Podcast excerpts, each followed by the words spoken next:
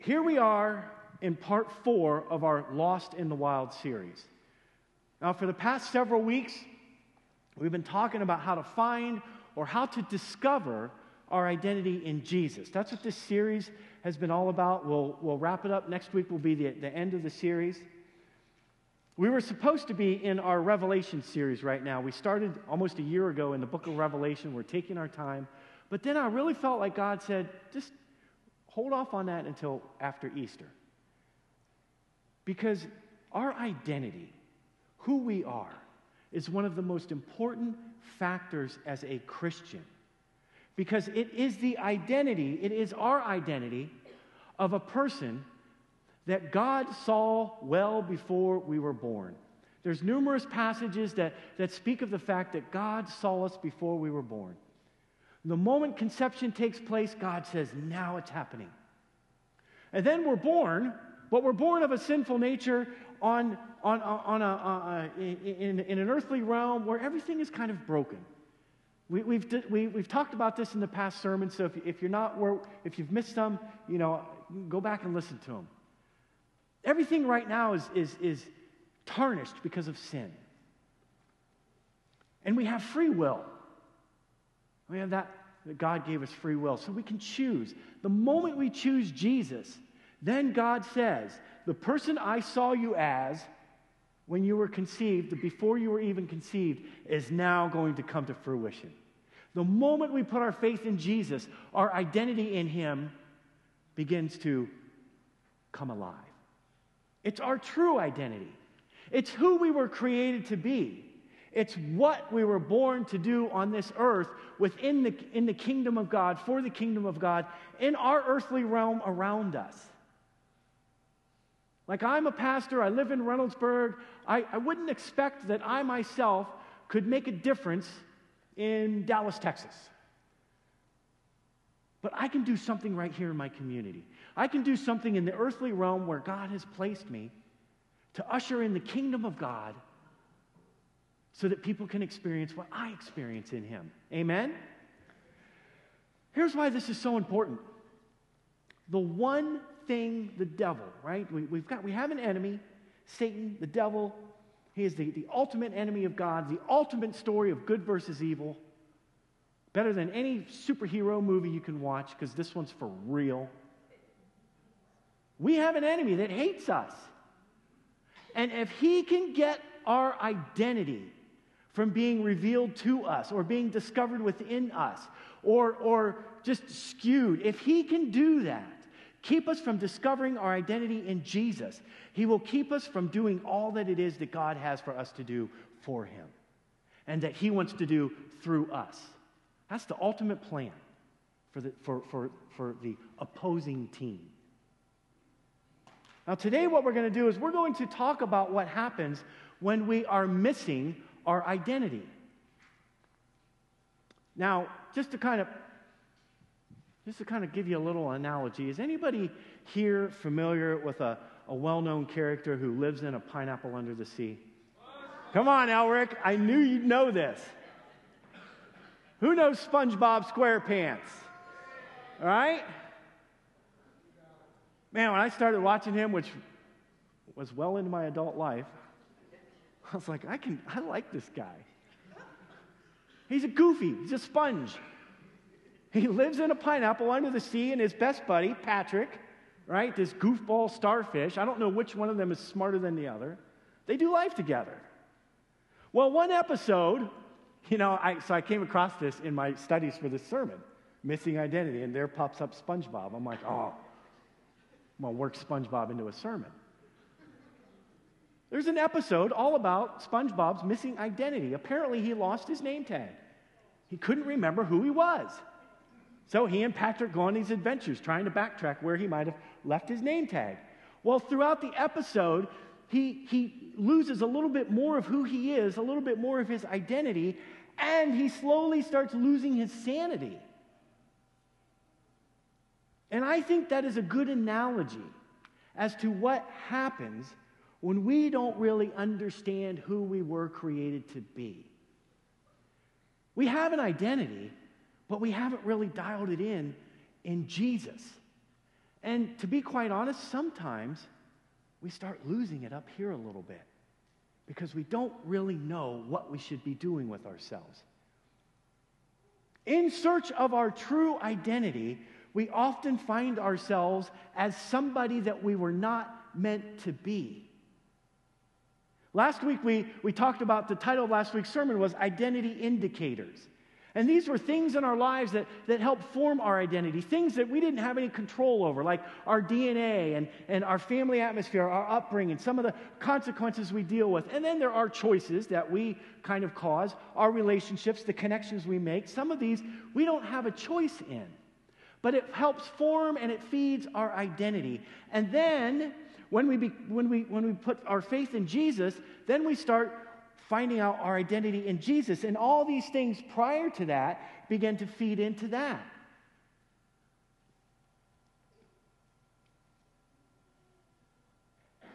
But when we're like SpongeBob looking for a misplaced identity, a lot can happen in that process. For instance, we can take on the identity of our career. We can take on the identity of our relationships, our social surroundings, or we can even create our own identity that is far from who Jesus sees us as. It's easy to get, to get wrapped in what we think our identity should be. It's, it's easy to get wrapped around that. And so today, what we're going to do is we're going to talk about, we're going to look at a person in the Bible who lived most of his life with a case of mistaken identity until he had a radical encounter with Jesus. We're going to look at a guy by the name of Paul, the Apostle Paul, and his journey in discovering his identity in Jesus. Now, we're going to start in the end and we're going to kind of work our way back. Because before he was Paul, he was Saul. Saul of Tarsus was where he was from, and he was a Jewish religious leader. He was a Pharisee. And as a religious leader, he followed the law of God to a fault. And listen to what he, he says to uh, the, the Galatians. Now, also, he wrote most of the New Testament. So, but, but we're just going to start with a little something that he says to the church of Galatia. I'm going to read it and then I'll put a little context to it. It's in uh, chapter 2, verse 19. Paul says, For when I tried to keep the law, it condemned me. So I died to the law. I stopped trying to meet all its requirements so that I might live for God. My old self has been crucified with Christ. It is no longer I who live, but Christ who lives in me. So I live in this earthly body by trusting in the Son of God who loved me and gave himself for me. Now, why did Paul feel the need to explain this to the Galatians? Well, this was a church that he had established, and he writes a letter to them because some false teachings had crept into the church that were saying, hey, in order to be a Christian, you still have to adhere to the Jewish customs. You still have to follow the Jewish customs. And Paul was like, no, you don't. This is different now. So Paul uses this opportunity to share how he was missing out on his true identity by following the law of the Old Testament as a Jewish religious leader, as a Pharisee. And this is what he means in, by in verse 19 when he says, For when I tried to keep the law, it condemned me. What is happening here is that Paul found himself living a life that no matter how hard he tried to stay in the lines, he could not measure up. He, his life had become performance driven. Much like many of us who are missing out on our true identity of Jesus. And then what happens is, when it becomes performance driven, there's always one more thing to achieve, one more thing to work toward. We seek constant validation from others. We need to know from somebody else that, am I doing good? Did you like what I did? It's performance driven. Your identity is in what their answer is. Their answer to your question feeds their identity. And what happens is this then gives us an elevated sense of who we are. Our achievements and validation from others begins to feed our identity. And we live in this endless cycle of trying to be someone we're never going to measure up to. And in Paul's case, it was a religious identity. But I got news for you. The Bible says all of us fall short of the glory of God. None of us measure up to God's glorious standards. That's why we need Jesus. That's what Paul discovered. And for some of us, our identity may also maybe be found in our career. Maybe it's in our relationships. That's an endless cycle because we go from relationship to relationship to relationship. And our identity is like schizophrenic, it's just all over the place. We don't know who we are because that new person in our life begins to validate how we feel about ourselves or don't feel about ourselves. Maybe it's sports. Our identity is in sports. Maybe we're an athlete. Maybe it's, maybe it's power. Maybe it's wealth. Or maybe you're like Paul, trying to measure up to God's standards and always coming up short. I'm a good Christian. I do all these things for the church. I do this, I do that, I do that. And it becomes performance based because you're seeking the validation of those around you and they tell you you're doing a good job. And, you, and, and it's all about what you're doing for the church instead of your relationship with Jesus and what he wants to do through you. Does that make sense? This is the difference between everything else out there and following Jesus. See, in Jesus, He teaches us, He guides us through life. He leads us through life. He helps us through those rough patches. He's with us in all that we are going through so that He can be the one to help us get to an area of contentment and the, tr- and the fullness of our identity begins to come to fruition. And it is through His grace and His mercy and His unconditional love that He has for us that we begin to find our identity in Jesus. Unconditional love is something that our finite minds as human beings has a hard time grasping. Sometimes we, we, we, we have these stop points, like I can do it to here, I can do it to here. Jesus is unconditional. He forgives, he forgives, and he forgives over and over and over again. You know why? Because we'll never measure up. That's why we need him. Anything outside of Jesus causes us to work for acceptance. Some of us are, are trying so hard to be accepted that we have several different identities depending on who we're hanging out with, depending on where we're at. I'll be this person around this group of people, this person around this group of people. I'm going to church this morning, so now I have to be this person. And now the, the search for, for acceptance has, has become a desperate quest to find significant meaning in life, and it will never be found outside of Jesus. What happens in this quest is that we put more value in our existence in life over the existence of those around us. We become the important one in life. There's more value in what we do in life. And in our quest for acceptance, we stop seeing the value of people and we are only focused on that which brings significant meaning to the existence of our identity. And in Paul's case, look what happened to him. He writes this to the church in Philippi, Philippians chapter 3. I was so zealous that I harshly persecuted the church, and as for righteousness, I obeyed the law without a fault. Paul was so zealous that he thought everything that he was doing was so important for God that he began persecuting those who put their faith in Jesus.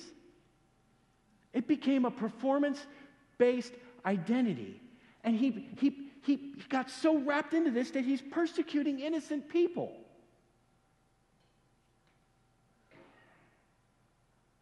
When I think about Saul is who he was at this time, when I think about him, I have to wonder, like, right? because it's like this. When we have a friend that's going off the rails, right? We all see it. And then when everything crashes around them, they, they go, I don't know how that could have happened. And your friend group is like, we all told you it was going to happen, right? So, like, how many of Paul's friends or family was like, hey, Paul, I, I think you're, you're like, starting to lose it here. You, you're doing things you ought not be doing. Like, you're torturing people, you're killing people in the, in the name of God. Like, what, what was happening with his relationships around him as he clung so tightly to his faith with such zeal that he couldn't see past who he had become? Paul was not identifying with God, he was identifying with the law of God. That's what he was identifying with. His quest for meaning in life had become so focused on tormenting and killing others. And then what, what is going on on the inside is that he's lost his identity of who he was born to be. God will never call somebody to torment and kill others. He would never call us to do that. And, and, so, a, a good indicator or a good way to measure, like, where am I at? You know, as a pastor, I'm constantly evaluating my life and evaluating where I'm at. And, and, and, and it's not performance based, but it's, it's, it's relationship based. And I, we'll get to that verse here in a minute. But, but if, if you're like, am I, is, is this hitting home with me? Like, like, where am I at in all this? Well, begin to evaluate the relationships around you. We ask these questions. We can ask these questions. For instance, have we lost our compassion for others in our quest for meaning in life? Is it no longer about those around me, but all about me? Do we seek the validation of others to feel a sense of self worth? We constantly asking, how did I do? Did you like that? Was that good? Did I do a good job? Now, as children, children seek the validation of others. As adults, we, we need to. But when we find ourselves in this cycle, it could become damaging to those around us. So, so ask yourself that. These are just a couple of like starter questions that we can ask when we're self evaluating where we're at in our lives. And as we're asking these questions, as we're doing some self reflection, and, and remember, last week we talked about that, that inner voice we have, our consciousness, right? That's the voice that we believe. That's the voice that we will believe the lies too. When people try to speak into our lives and say, hey, you know, I was just a little concerned about, you know, whatever. And we walk away saying, they have no idea what they're talking about with me. Or somebody who wants to speak encouragement in our lives.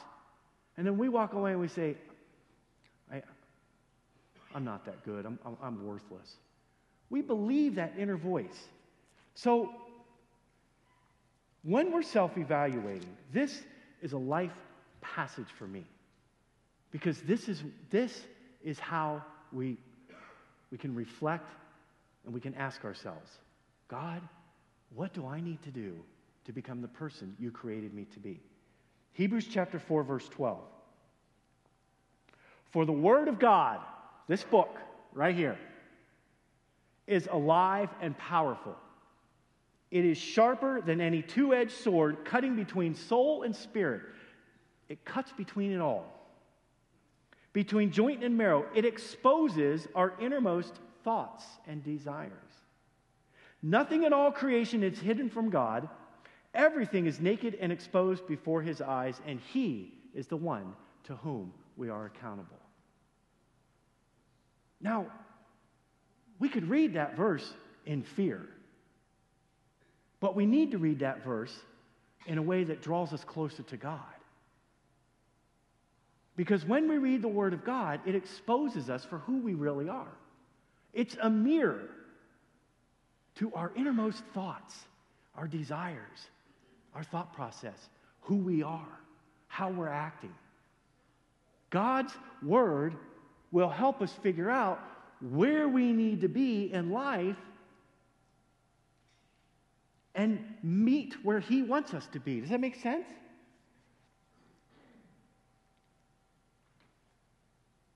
Here's, here's, here's the thing, too. That passage right there can create something that we call a come to Jesus meeting. Anybody ever have one of those? Sometimes it's your boss. Hey, we're going to have one of these come to Jesus meetings. They're usually not good, but this is a good one. That passage is what I use to say, God, am I on the right track? Like the vision that I believe you gave me for the church, the, the, the things that you're asking that I believe you're asking me to do. Am I on the right path? Am I doing things the way I should be doing? Because here's the thing our life will get turned around when we allow God's Word to show us who we really are. If we tense up and we close up and we put the walls up when we read a verse like this, that's a great indication that you need to allow that verse to reveal who you are to yourself and allow God's Holy Spirit to do His work. It's a process. This whole thing we're talking about is a journey and it's a process with God. Listen, listen to this. Here's Paul's, Saul's, come to Jesus meeting in Acts chapter 9. So, this is his conversion. When we ask Jesus into our lives, here's where Saul's head was at Acts chapter 9, verse 1. Meanwhile, Saul was uttering threats with every breath and was eager to kill the Lord's followers. Now, I read the Bible for what it is, right? I know there's Greek and there's ways that we can kind of dissect stuff, but let's just read this for what it is. Does this sound like a guy who's losing it? I mean, for real, like uttering threats with every breath and was eager to kill the Lord's followers. I think Saul's losing it here. So he went to the high priest. He requested letters addressed to the synagogues in Damascus, asking for their cooperation in the arrest of any followers of the way he found there. These were Christians. At, at the time, it was called the Way, this movement of Jesus followers. He wanted to bring them, both men and women, back to Jerusalem in chains. This is where Paul's mind is at.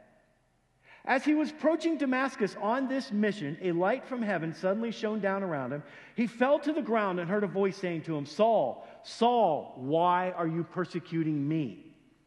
Who are you, Lord? Saul asked, and the, voice, and the voice replied, I am Jesus, the one you are persecuting. Now get up and go into the city, and you will be told what you must do. Saul just had an encounter with Jesus. Man, what an encounter it was. I think everybody else around him was just probably like, whoa. First of all, how many people in his entourage was like, I'm not feeling good about this? Saul's leading the, leading the pack, uttering things under his breath, wanting to bring people back in chains. Yes, women too. Oh, are you? I don't know. Well, he, well we got to go. We're assigned to this mission. That's what Saul was doing. And then Jesus meets him. Now, here's the thing not all of us are going to have this experience where the, the heavens opened and, and a voice from Jesus himself, you know, appears out of nowhere, right? But we are going to have an experience nonetheless. There were nine people up here this morning that had an experience with Jesus. A, a real encounter with the Creator, Jesus Himself. They had an experience with Him. Some of us may have a very powerful experience, and some it may be kind of subtle but it's an experience nonetheless that is undeniable. And that's what's most important about it. And then we begin changing on the inside with this desire to get to know Jesus more, to understand the Word of God more. Everybody knew who Saul was. He had to go into hiding and learn about Jesus. And then think of this. Then he begins preaching Jesus. Imagine Saul preaches a sermon about Jesus, and someone comes up to him afterwards and goes, Hey, you know, um, my family. You know, you, you drug my parents out of their home. Did you know that?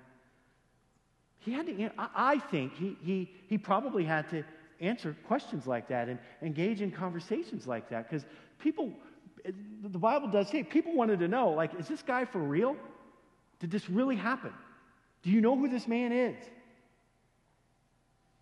And then here's what I think I think Jesus said, Paul, with all of your knowledge of the Word of God, all of your knowledge of the religious side of God, I can use for you to usher in the grace and mercy of Jesus. Plus, I just don't like the way you're acting, so I am going to use that zeal for my good. See, with Jesus, Paul is about to discover his true identity, his identity in Jesus. And so let's revisit his letter to the Galatians, where he says, So I died to the law. I died to that. I stopped trying to meet all its requirements so that I might live for God. My old self has been crucified with Christ. It's no longer I who live, but Christ who lives in me. When these baptisms happen, they go down under the water, and it is symbolic of Jesus going into the grave, and they came up out of the water as new people, and that's all that sin and that stuff that was in their lives. When I pull the plug, it's going to go down that drain later on today. Gone. And that's what happened with Paul. I stopped trying to meet all the requirements of religion that I felt I needed to meet, Paul says. The requirements that were causing him to become a different person, the requirements that were causing him to miss out on his identity. Now, real quick, when Jesus came to earth, he did not come to do away with the law. If that was the case, then we would only read about this much of the Bible because that's the New Testament. Somewhere around in there. Right here. Right here. Look at the Old Testament. Look how much is Old Testament. If Jesus came to do away with this, then why do we still find it valuable to read and learn from? Jesus came to fulfill the law and everything in the Old Testament. Now, we don't do the sacrifices anymore because Jesus is our ultimate sacrifice. People like to, to make the, argument too, like, you know, the shellfish and the things that we're eating. Well, Jesus said whatever goes into a person's body is not what makes them unclean, it's what comes out of their heart. Jesus said in Matthew 22 that, the, that, that uh, the law of the Old Testament and all the demands of the prophets in here is based on this loving God with all your heart, mind, and soul, and loving your neighbor as yourself. Everything in here is based on relationship with God first and then those around us. And we can learn that in the Old Testament. Everything. When we put our faith in Jesus, then we say, you know what? I can adhere to some of this stuff. I like this. I can adhere to the laws of God because Jesus has made me a new person. There's this little thing called the Ten Commandments. Do we follow the Ten Commandments? We do. Why? Because it just seems morally right. So we try to adhere to the Ten Commandments.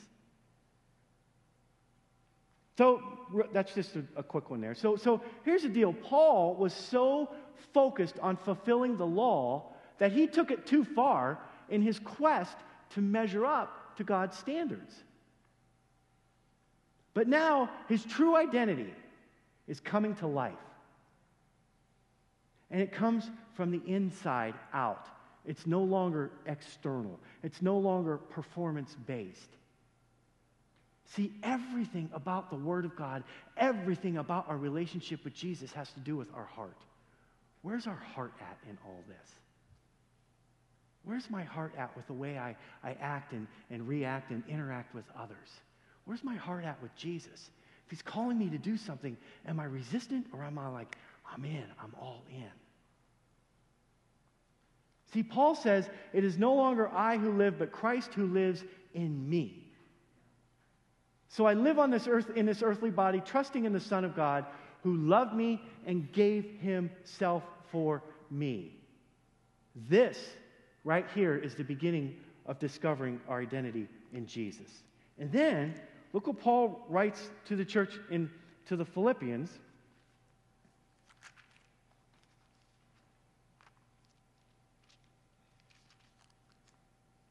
He said in verse 6, I was so zealous that I harshly persecuted the church. And as for righteousness, I obeyed the law without fault. Now, he's being honest about things, right? But then he says, I once thought these things were valuable, but now I consider them worthless because of what Christ has done. Yes, everything else is worthless when compared with the infinite value of knowing Christ Jesus my Lord. For his sake, I have discarded everything else, counting it all as garbage, so that I could gain Christ and become one with him. Paul now is so zealous to be with Jesus. When you read some of his letters, all he wants to do is be with Jesus. He wants to share with Jesus' his death and resurrection on the cross because he wants to be with Jesus. That's how radically his life was changed because of Jesus. I think he was losing his sanity, uttering things under his breath, killing people, dragging women and, and men back in chains so he could persecute them because of their love for Jesus. And then Jesus says, Dude, you got it all wrong, and I'm going to rock your world. That's what he did. And some of us, that's what happens with us. And we change from the inside out. This is what it feels like to be free. To no longer live based on the opinions of others. To no longer live searching for constant validation and the need to measure up. It, it's, it's, we, we, we all want to be validated, right? I mean, it feels good to be comp. There's, there's a difference between seeking validation and compliments. Like, I want compliments. But you know what? I want Jesus to be proud of me more than anything. A, a hundred compliments in five minutes is, is nothing compared to Jesus saying, Well done, good and faithful servant. That's what I want to hear when it's all said and done with. And while I'm living my, my time here on this earth, I will do my best to please Jesus. Why? Because he saved my life. That's why. That's why we do what we do. And then we're no longer bound to a performance based identity that seeks to elevate ourselves above all others. But we trust in God's Holy Spirit who now lives inside of us. We trust in Jesus. Everything else is worthless compared with the infinite value of knowing Jesus. Jesus is now the number one priority in Paul's life. Jesus is where his freedom is found. He's no longer bound to the law that he was placing his identity in. And then, look what Paul says we will be in our identity in Christ Jesus. Romans chapter 8. Paul says, I am convinced that nothing can ever separate us from God's love, neither death nor life, neither angels nor demons, fears nor today's worries about tomorrow, not even the powers of hell can separate us from God's love. No power in the sky above or in the earth below. Indeed, nothing in all creation will ever be able to separate us from the love of God that is revealed in Christ Jesus our Lord. That is freedom. To know that nothing can harm me in the spirit realm, in the earthly realm, anywhere. Because to know Jesus is the most important thing in life. Church, that is freedom. That is freedom. Spiritual freedom. This is what breaks chains in our lives. You know, some of us are walking around constricted with chains around us, and it's affecting who we are. We don't think it is, but it is. And we too, like Paul, should be convinced that nothing can ever separate us from God's love that is revealed in Jesus. And how do we know this? Because he proves it to us day in and day out. He proves it to us. So, in closing, where is our confidence in life coming from? Where is our self worth? our meaning in life coming from? Is it the externals, the performance based system we have set up that feeds our emotions and, and our self worth, and then ultimately our identity? Or is it the internal, knowing that God's Holy Spirit lives inside of us? Knowing with confidence that Jesus gave his life for us, and that in him nothing can separate us from God's love. It is in this unconditional love in Jesus that we live out the journey of discovering our identity that has been waiting for us long before we were born. Amen? Let's pray. I thank you, Jesus, the fact that you saved. You saved Paul from himself so that you could use him to teach us your grace and your mercy. The man wrote most of the New Testament with your help. And for that, I am eternally grateful. So, God, we just give this day to you. We give our lives to you, and we pray all these things in Jesus' name. Amen.